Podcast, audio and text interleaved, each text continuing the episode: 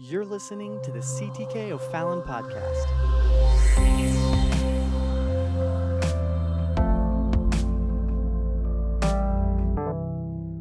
And I'm going to take you to the book of Genesis. I think it's 43. Let's go to chapter number 43 here today, and verse number 12. He said, Take double money with you, along with the money that was brought back in the mouths of your sacks. Carry it with you again. And he says in the KJV, peradventure, it was an oversight. In the MEV, it says it this way the last phrase, it says, Perhaps it was a mistake.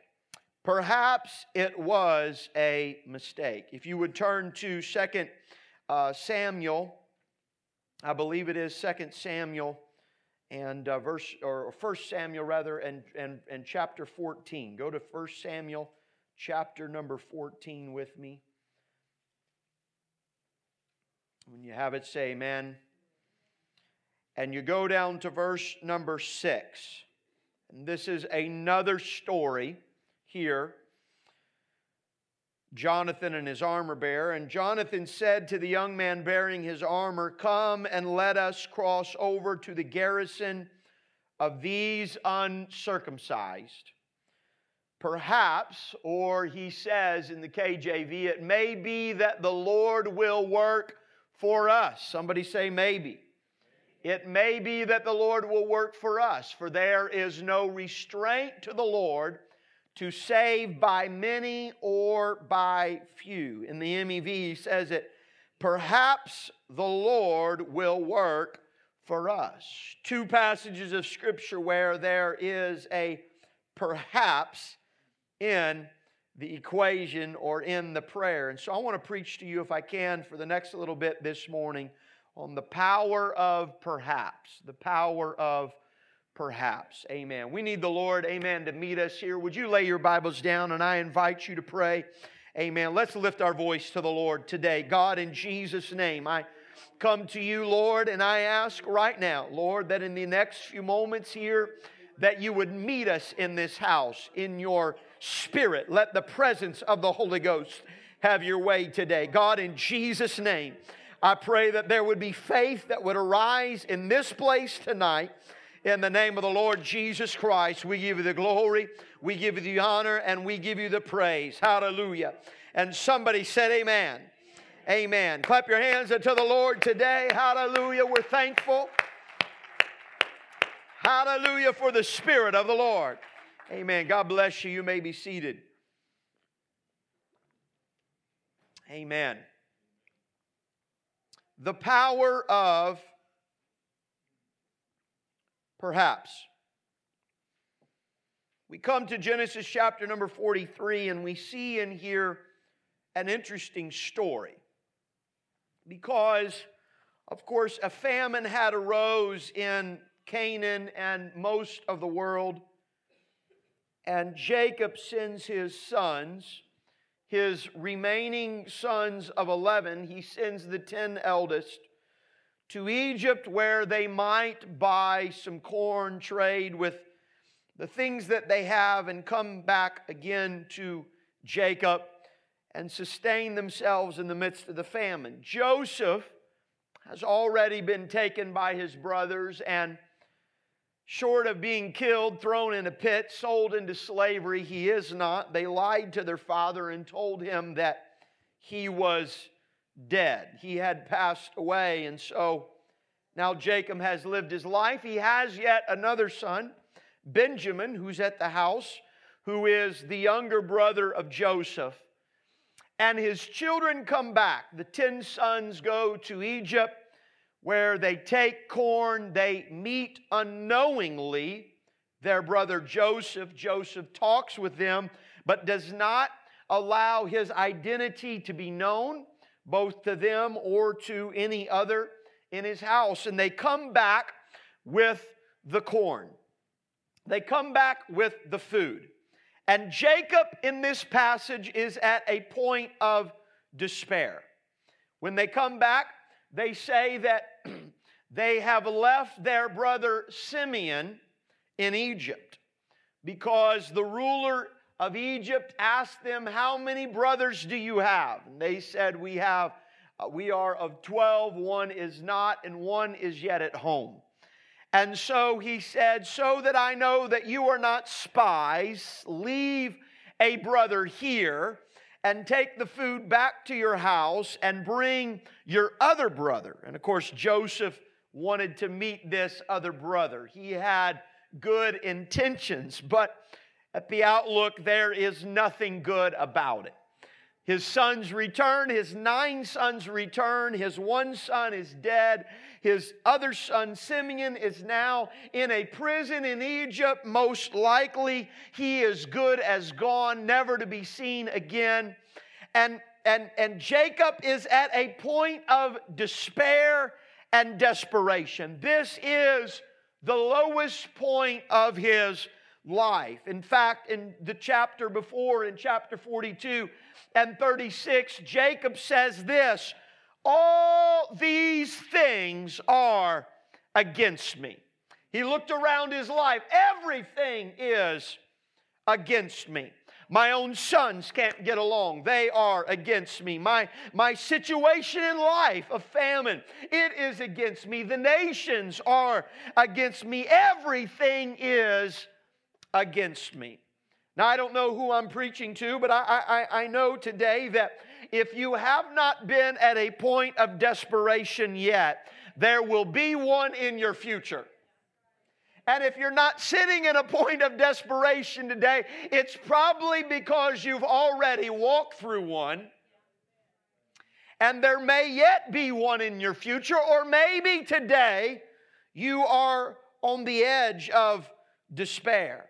Now, Simeon is in prison. The other sons have been framed with their money. They bring their food back, and when they open up the sacks full of food, every man's money is back in that sack. They, they are framed. Now, Jacob says, uh, You're going to be accused of being spies. You're going to be accused of, of being thieves. And all of these things are against me. And so now they've been forced to return. The only option is that he sends his youngest son back with the nine others and hope at the mercy of God that something will work out. His sons say, Let us take Benjamin back.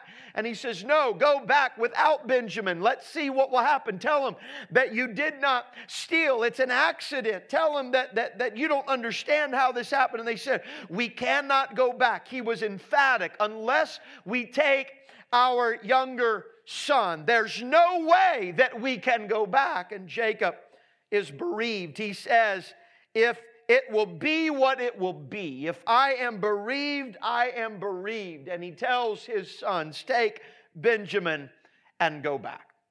In Samuel, the first book of Samuel, chapter number 14, there is another point of desperation in the future of the nation of Israel.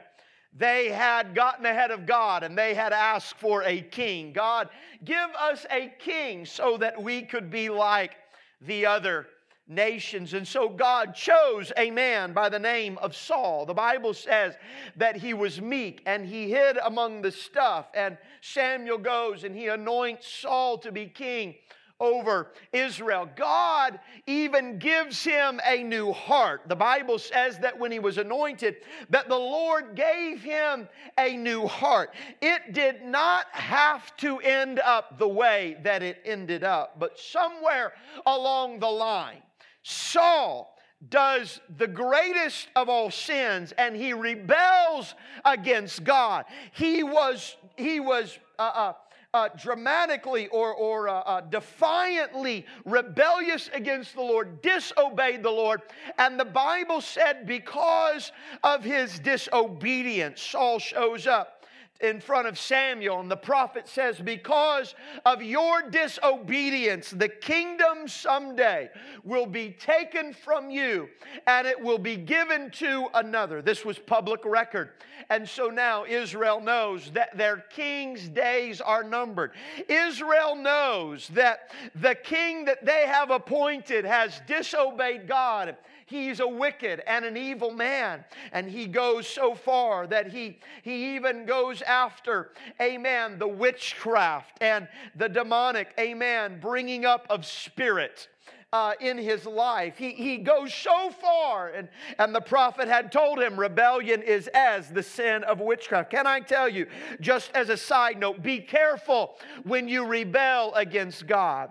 Because the Bible says it's as the sin of witchcraft. And Saul ends up, it starts out with just rebellion, but Saul ends up in witchcraft. To obey is better than sacrifice, he says. The nation is in despair. Their king is now dabbling with witchcraft. The armies of God have come uh, uh, up against the enemies of God, and now they have an unrighteous king as their ruler, and the Philistines are taunting them and mocking them and mocking their God and their worship and their lifestyle. And the Bible says that Saul is in fear, and everyone else is in fear, and Jonathan, the son of the wicked king, knows that there is something that is not right with his father. And he knows that he will never have a chance to be king. But Jonathan turns to his armor bearer and he says, The army of God is up against. We are up against the enemies of God. Our leader is not righteous. He's not a praying man. He's not a man that will seek after the Lord, but he's a man that would rather turn to witchcraft. And so Jonathan says, We've got two choices. We can sit here and we can die. We can be the people of God that stay silent and let the enemies of God have their way. Or he says, I don't know what will happen, but we can fight for righteousness and we can take our sword and we can take our spear and we can take our shield and we can climb up the rough side of the mountain and we can go after the Philistines. I know we're small. I know there's only two of us. I know I've only got one sword. But he says this it may be that the Lord will work for us.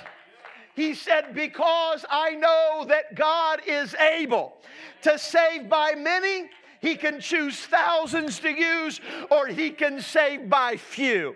He can choose just one person. Amen. Jacob turns to his sons and he says, Do this take double money. Take money for what you've already brought back and take money for what you more want to buy. Take your younger brother and go back. And he says, peradventure, it was an oversight. Perhaps it was a mistake. I'm here to tell somebody today that there's always another way to look at things.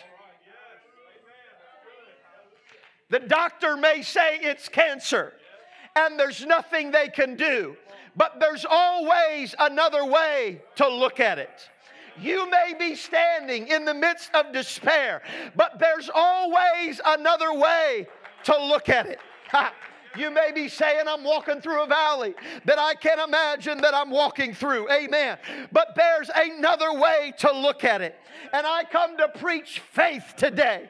I come to preach faith in your house, faith in your family, faith in your spirit, faith in your church. Hallelujah.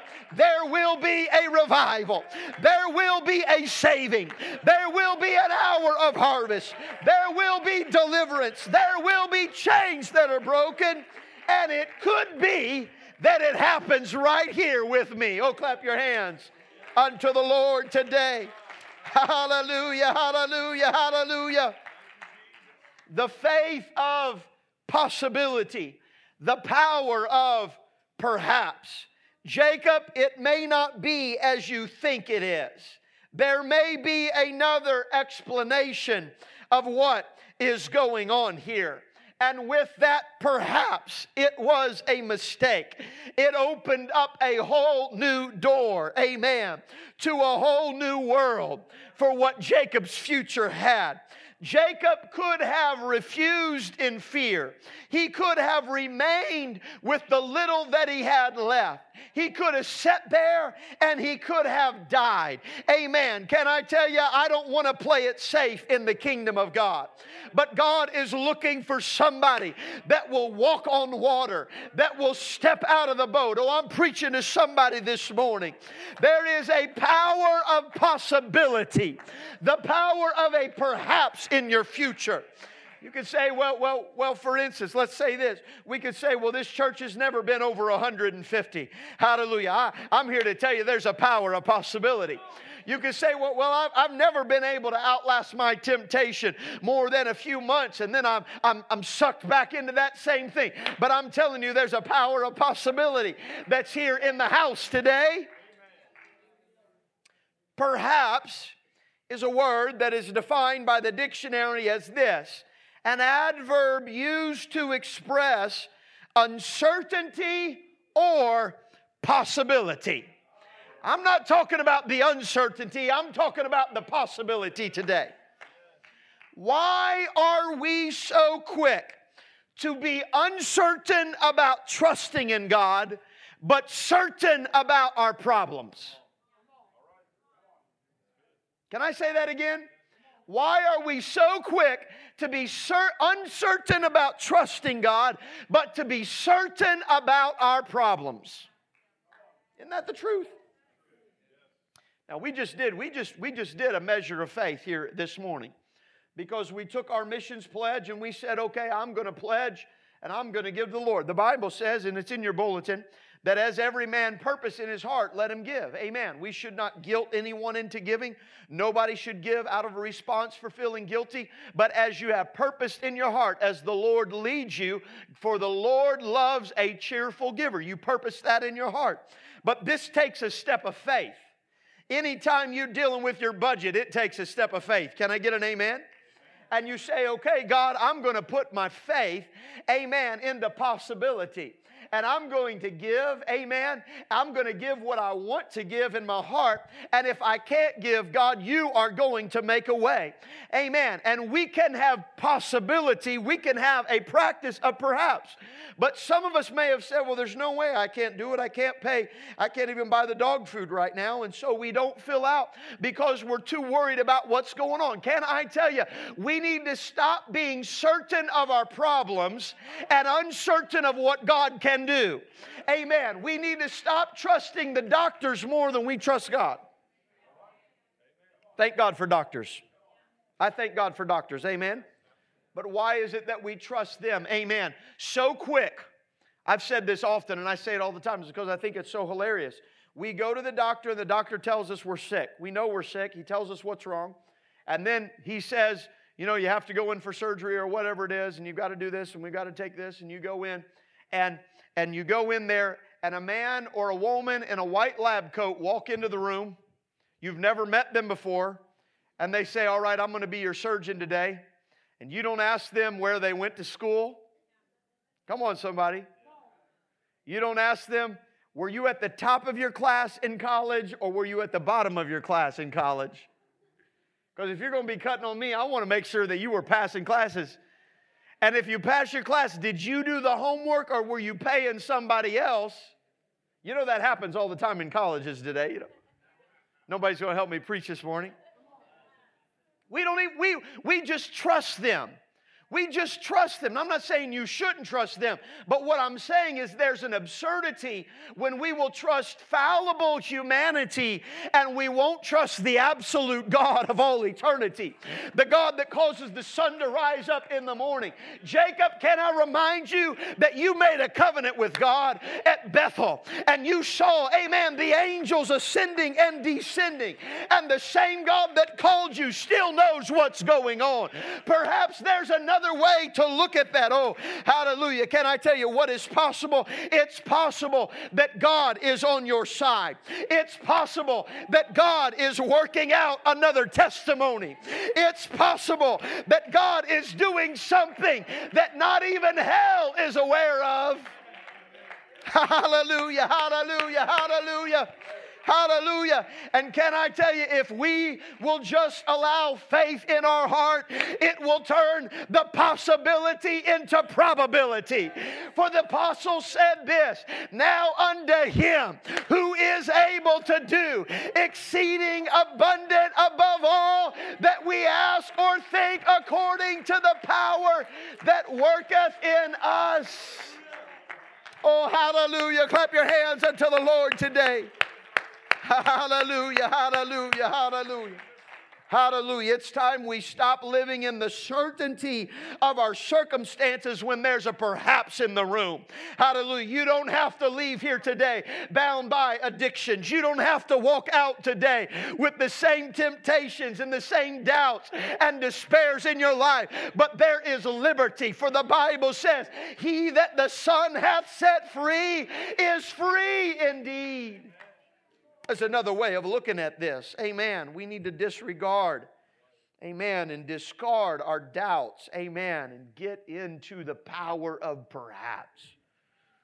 So 2017 came and went, and who, who can even imagine? Here we are in 2018, and we need to take faith into this year. Next week, this week, Friday, Saturday, and Sunday.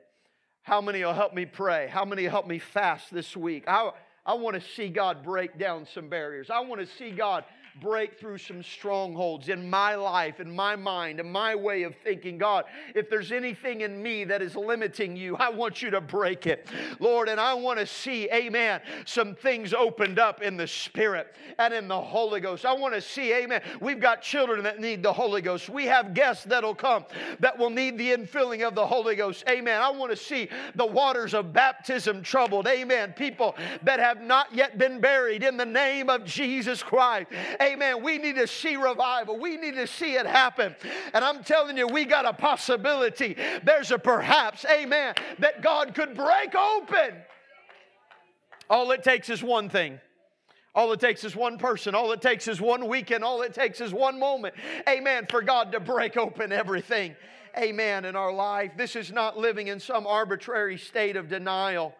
No, Jacob and Jonathan were not, amen. It was not the power of positive thinking. I think it is a good thing when you think positive. Turn to somebody and say, You should think positive.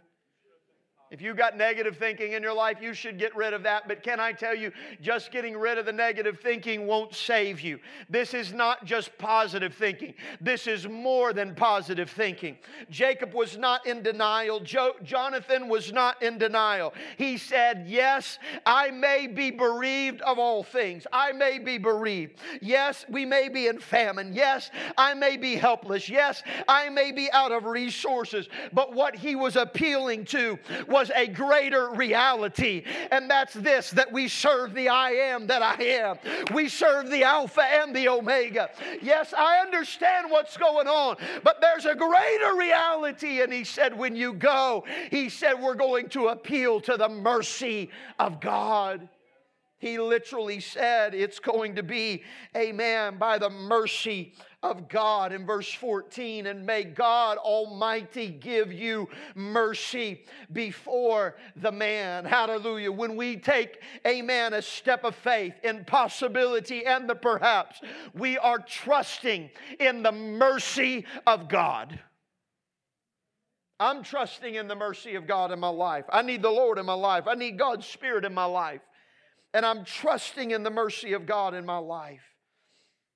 He said, Don't go alone, but you go with the mercy of God. Why? Because God is able. The absolute God is able. Always. It's in His name. Do you know that when you say Jesus, you are saying something powerful? he revealed himself to Moses in the burning bush as I am that I am. He is the self existent one. He is the uncaused cause. He is the one that has no one that created him, no one that made him. He just is. I am that I am. Hallelujah. He does not degenerate. His batteries do not run down. He does not get tired. He doesn't have to recharge. He is. I am that I am. He's self existent. That's what makes him absolute. I am. In his very nature, there is nothing that he cannot do except deny himself. He is what he is. He can't cease being what he is. He's a God of love. He can't stop loving. He's a God of justice. He's a God of mercy.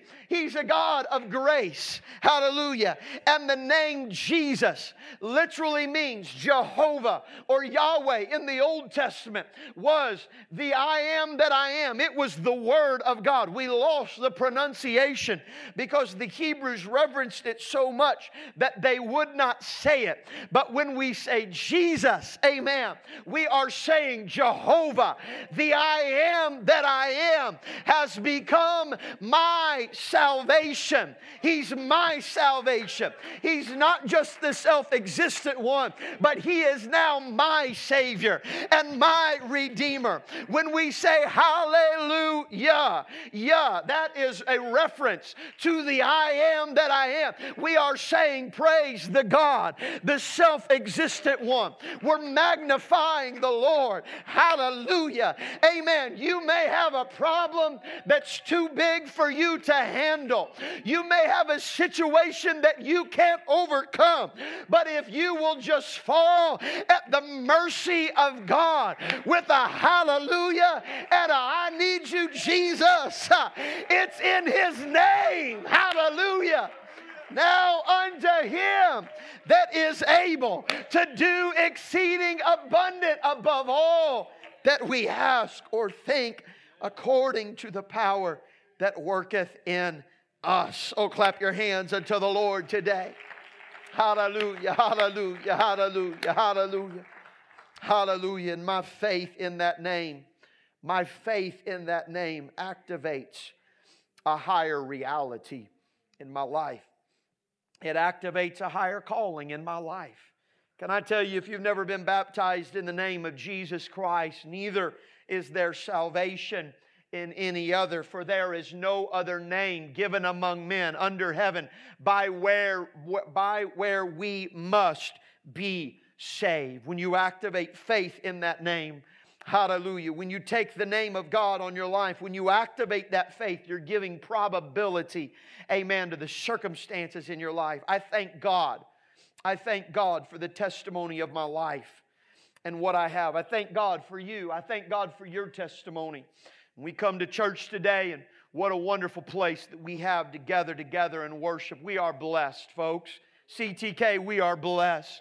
We come in here, thank God for the worship team that leads us every Sunday. Thank God for our Sunday school teachers. Thank God for our ushers and security team and hospitality staff. What a privilege we have, amen, to worship the Lord. I thank God for our testimony, but can I tell you, we can never forget where God saved us from and where God brought us from. If it had not been for the Lord who was on our side, where would we be? I don't know, but I wouldn't be here today. But I'm here today because of the grace and the mercy of God. Oh, hallelujah, hallelujah, hallelujah. I still believe that God has power to break chains of darkness. I still believe that God has power, amen, to push back afflictions and addictions. I still believe that God has power to heal the hurting. Oh, hallelujah, hallelujah. That's why we have revival services. Amen. You say, well, I'm already living for God. That's right. We need to live for God more. Amen. But you know what? We want to give people opportunity, amen, to come in and let God change them like He's changed us. I don't know about you, but I'm thankful. Amen. But I don't just want to be the only one to serve God. I want everybody. I want everybody to have what I've experienced in the Holy Ghost. Hallelujah, hallelujah. Amen, amen, amen. We, uh, we're in Atlanta Friday night and privileged to be there, and thank God for our wonderful friends, the French family at pastors there. And I went down there and I did a little youth thing, and it was wonderful. And they were so they were so disappointed that I came without Luca. I thought they were going to tell me to get on the plane and go back home. get back on the plane and go home and and uh, but we're going back down there this summer and so they'll get to meet him and everybody wanted to know this is churches that we had been in. We've stayed in their homes spent weeks there and prayed with people and, and, and just endeared ourselves and, and their selves to us. And and uh, so they've been praying for us. And so just watching amen the testimony of what god's done they're so excited. And and uh, so I, I, couldn't help but tell them they were they were saying you know asking about his name and what that meant. And of course uh, so so I shared the testimony Friday night of course uh, Luca looks a lot like me you know he's got a thinning hair and and uh, real pale complexion you know in the wintertime and and I said he looks nothing like me and of course he's, he's, he's that's his heritage and God Love it. God bless him. And so we wanted to give him a name that was a nod to both his uh, biological heritage and to his spiritual heritage. And because God, amen, he blessed us, but God blessed this young man too to be able to be raised. Anytime a child is raised in a home where people love the Lord, and that's not touting, amen, our own horn, amen. That's just what a wonderful privilege to be raised, amen, in a home of people that love the Lord. And, and so God blessed him. So God's given him a spiritual heritage. So we named him after my great grandfather, who was the first person in my family to come into the truth, into, into the spirit, into Pentecost, into, and give his life to the Lord. And uh, he did so back somewhere in the 1920s. And, uh, but my great grandfather's name was Lloyd Alonzo, and that doesn't fit a Hispanic child very well. And so we had to come up with a Hispanic name. So we came up with Luca Alonzo and changed the Z to an S in Alonzo. And so it's a nod to not only, amen, his natural biological heritage, but to his spiritual heritage. That God put something inside of his life. And the reason why that's so great is because in my family, when you look back, there was junk and stuff and all kinds of things. I just, I'm almost finished with the biography I was reading of, of a man that was telling his story. He, he ends up going and becoming an Ivy League lawyer. And, uh, but man, the, the, the, the the family life that he came out of and was writing about. That's my family. The stuff he was talking about was my family. It wasn't my parents and it wasn't my grandparents, but it was it was right there before them. That was the whole story. And everything changed. It was it was dysfunction. Every branch of my family, you follow it all the way back. Every branch without fail. I thought, Lord, at least give me at least one honorable person to say, "Hey, you know, this is my descendants." But every branch there's dysfunction in the family and home and alcoholism and abuse and, and stuff that I won't even mention publicly, things that I won't even say publicly about people that, that, that because I'm too ashamed, it's something you don't even want to talk about. That kind of stuff, gross stuff, horrible stuff, until they made their way into a church and the Holy Spirit got a hold of their life. And all of a sudden, the miracle began to take place. It didn't happen overnight, but it was a process. And all of a sudden, God begins to heal the marriage, and God begins to heal all of the abuse, and God begins to heal everything else.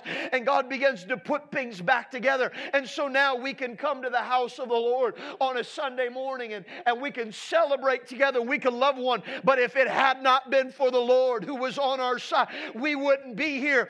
Can I tell you, I want everybody to be able to taste and experience what I've been able to experience the power of the Holy Ghost. It's like when my wife and I, we, we, we like to go out to new restaurants and different things. Brother, Sister Duff, took us out to a new restaurant we hadn't been to for my birthday. The Kesslers took us out to a new restaurant we hadn't been to for my birthday. And, and I love, love going to places and trying new things and all kinds of stuff. And, and, and usually my wife and I never, we can never, I don't know the last time that we ordered the same thing. We never order the same thing. She will not let me order the same thing because we have to get something different. Because if she doesn't like what she orders, she wants to take mine. And she wants both. And so we get there and we're eating, and she'll taste it. Oh, this is good. This is good. and she'll come in there and say, Okay, you, you've got to taste this. She'll put it on her, take a bite, take a bite. And I'm like, I don't want a bite. I've got this perfect, you know, bite in my mouth right now. Don't bother me. She's like, No, you got to try this. You got to taste this. This is good. She was making something the other day in the kitchen. And she came in and said, Here, you got to take this. I don't want it. No, you've got to take this. She shoves it into my mouth there. But when you get something good, how many are like that? You, you just got to let somebody else, hey, you've got to taste it. You got to try this. This will change your life. Can I tell you? That's how I feel about the joy and the blessing that we have in the Spirit of God. Folks, we're not just coming to church to kill time. This is the greatest thing ever. I'm not just praying to pass time. No, there's something awesome that happens when the Lord meets you. The Word of God changes your life. I'm not just looking for you to read through the Bible in a year so we can give you a chart and, and you can say, hey, I've read the Bible through. No, you read it because it will change your world. Come on, anybody trying to read your Bible through this year? Anybody trying to get through there and you're just attempting? You're not there yet. That's all right. Trying to, you may or may not make it. You're going to get close. Don't give up. Just don't stop. Keep on keeping on. And you know what's going to happen? It's going to preach to you. Come on. Can I, can I be honest? It preaches to me about my marriage. All right, got to do it. Got to be, got to be a better father. Got to be a better whatever. Got to be a better son. Got to be a better this. Got to be. Thank you, Lord. Thank you, Lord. And you know what? I benefit from that. Why would I want to keep that? No, I want everybody to know what God has for them. It's the power of the gospel message. So that's why, Amen. We ought to we ought to practice that. It may be the power of perhaps. say, well, I've tried everything. Well, have you tried God? I've tried everything. Have you tried God? Well, yeah, I've gone to church all my life. No. Have you really tried Him? Have you really tried Him? Have you really let go of everything else and say, God, I'm going to put you first in everything that I do? I'm coming to a close. It's the gospel message that'll revolutionize your life. I felt so strongly after I finished my message Friday. I was praying with the young people the students. There was several hundred students there that night in Atlanta. I felt so strongly, amen, a, a move to a renewal of the message of repentance. Repentance, repentance. Because repentance is acknowledging that God, what I have done hasn't worked. And I need you in my life. Repentance is a turning away from and a turning towards God. It's a walking away from the things in this world. For far too long, we can try to walk alongside God while doing the things, and maintaining the things in this world. Repentance, true repentance, is saying, God, what I'm doing isn't working and I need you in my life. I need you in my life. I'm going to stop doing this. Now I'm going to follow after you. I'm going to give priority to your word and to your principles and your ways. That's why when we come to Christ first, we must come in a spirit of repentance. Can I tell you, you can't be living for God so long that we mature past repentance. Paul said, I die daily. You know, I wish there was a way. I wish we could go to the next level in Christianity where we didn't have to do that. But every day that we get up, we've got to say, God, I'm giving you back my life. I'm walking away from this. I made mistakes, and God, I'm going to follow after you. Can I tell you, we will not have true revival until we get real repentance in our life. Jonathan and Joseph were at a place where, or Jacob rather, were at a place where I've got nothing left but an option but to fall at the mercy of God. Here it is. You know what Jonathan was saying? I know rebellion doesn't work. Rebellion doesn't bring victory into your life. Look at what my dad's done. All that works is me forsaking my ways and following after the Lord. The ways of man don't say that two men can defeat a garrison of Philistines, but the ways of God say, if God be for you, who can be against you? And he said, It may be that the Lord would work for us. Would you stand together with me today? Got to activate, amen, the possibility in my life.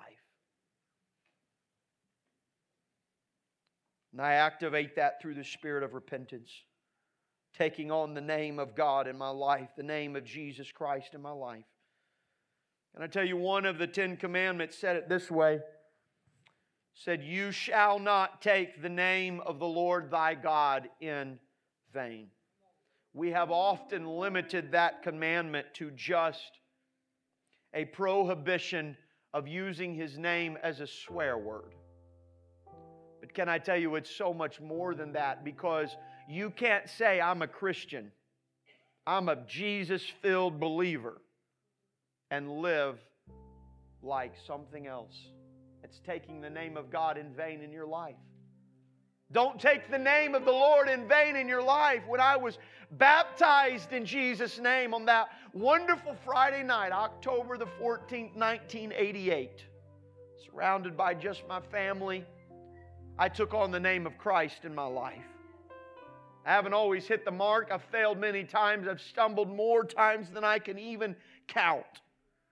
But I'm endeavoring not to take the name of the Lord in vain in my life. I need God in my life, I need God in my spirit. Does your heart does your heart match? Does your heart and your mind, your spirit, does it match what you're advertising on the outside? That's what Christ is saying. Don't take my name in vain. Don't say that you're one thing and then not be that. We are full of hypocrisy here in America. We are so full of hypocrisy in America. God, I pray today, Lord, right now that there would be a spirit of repentance in our heart that would come and say, God, I need you more than anything.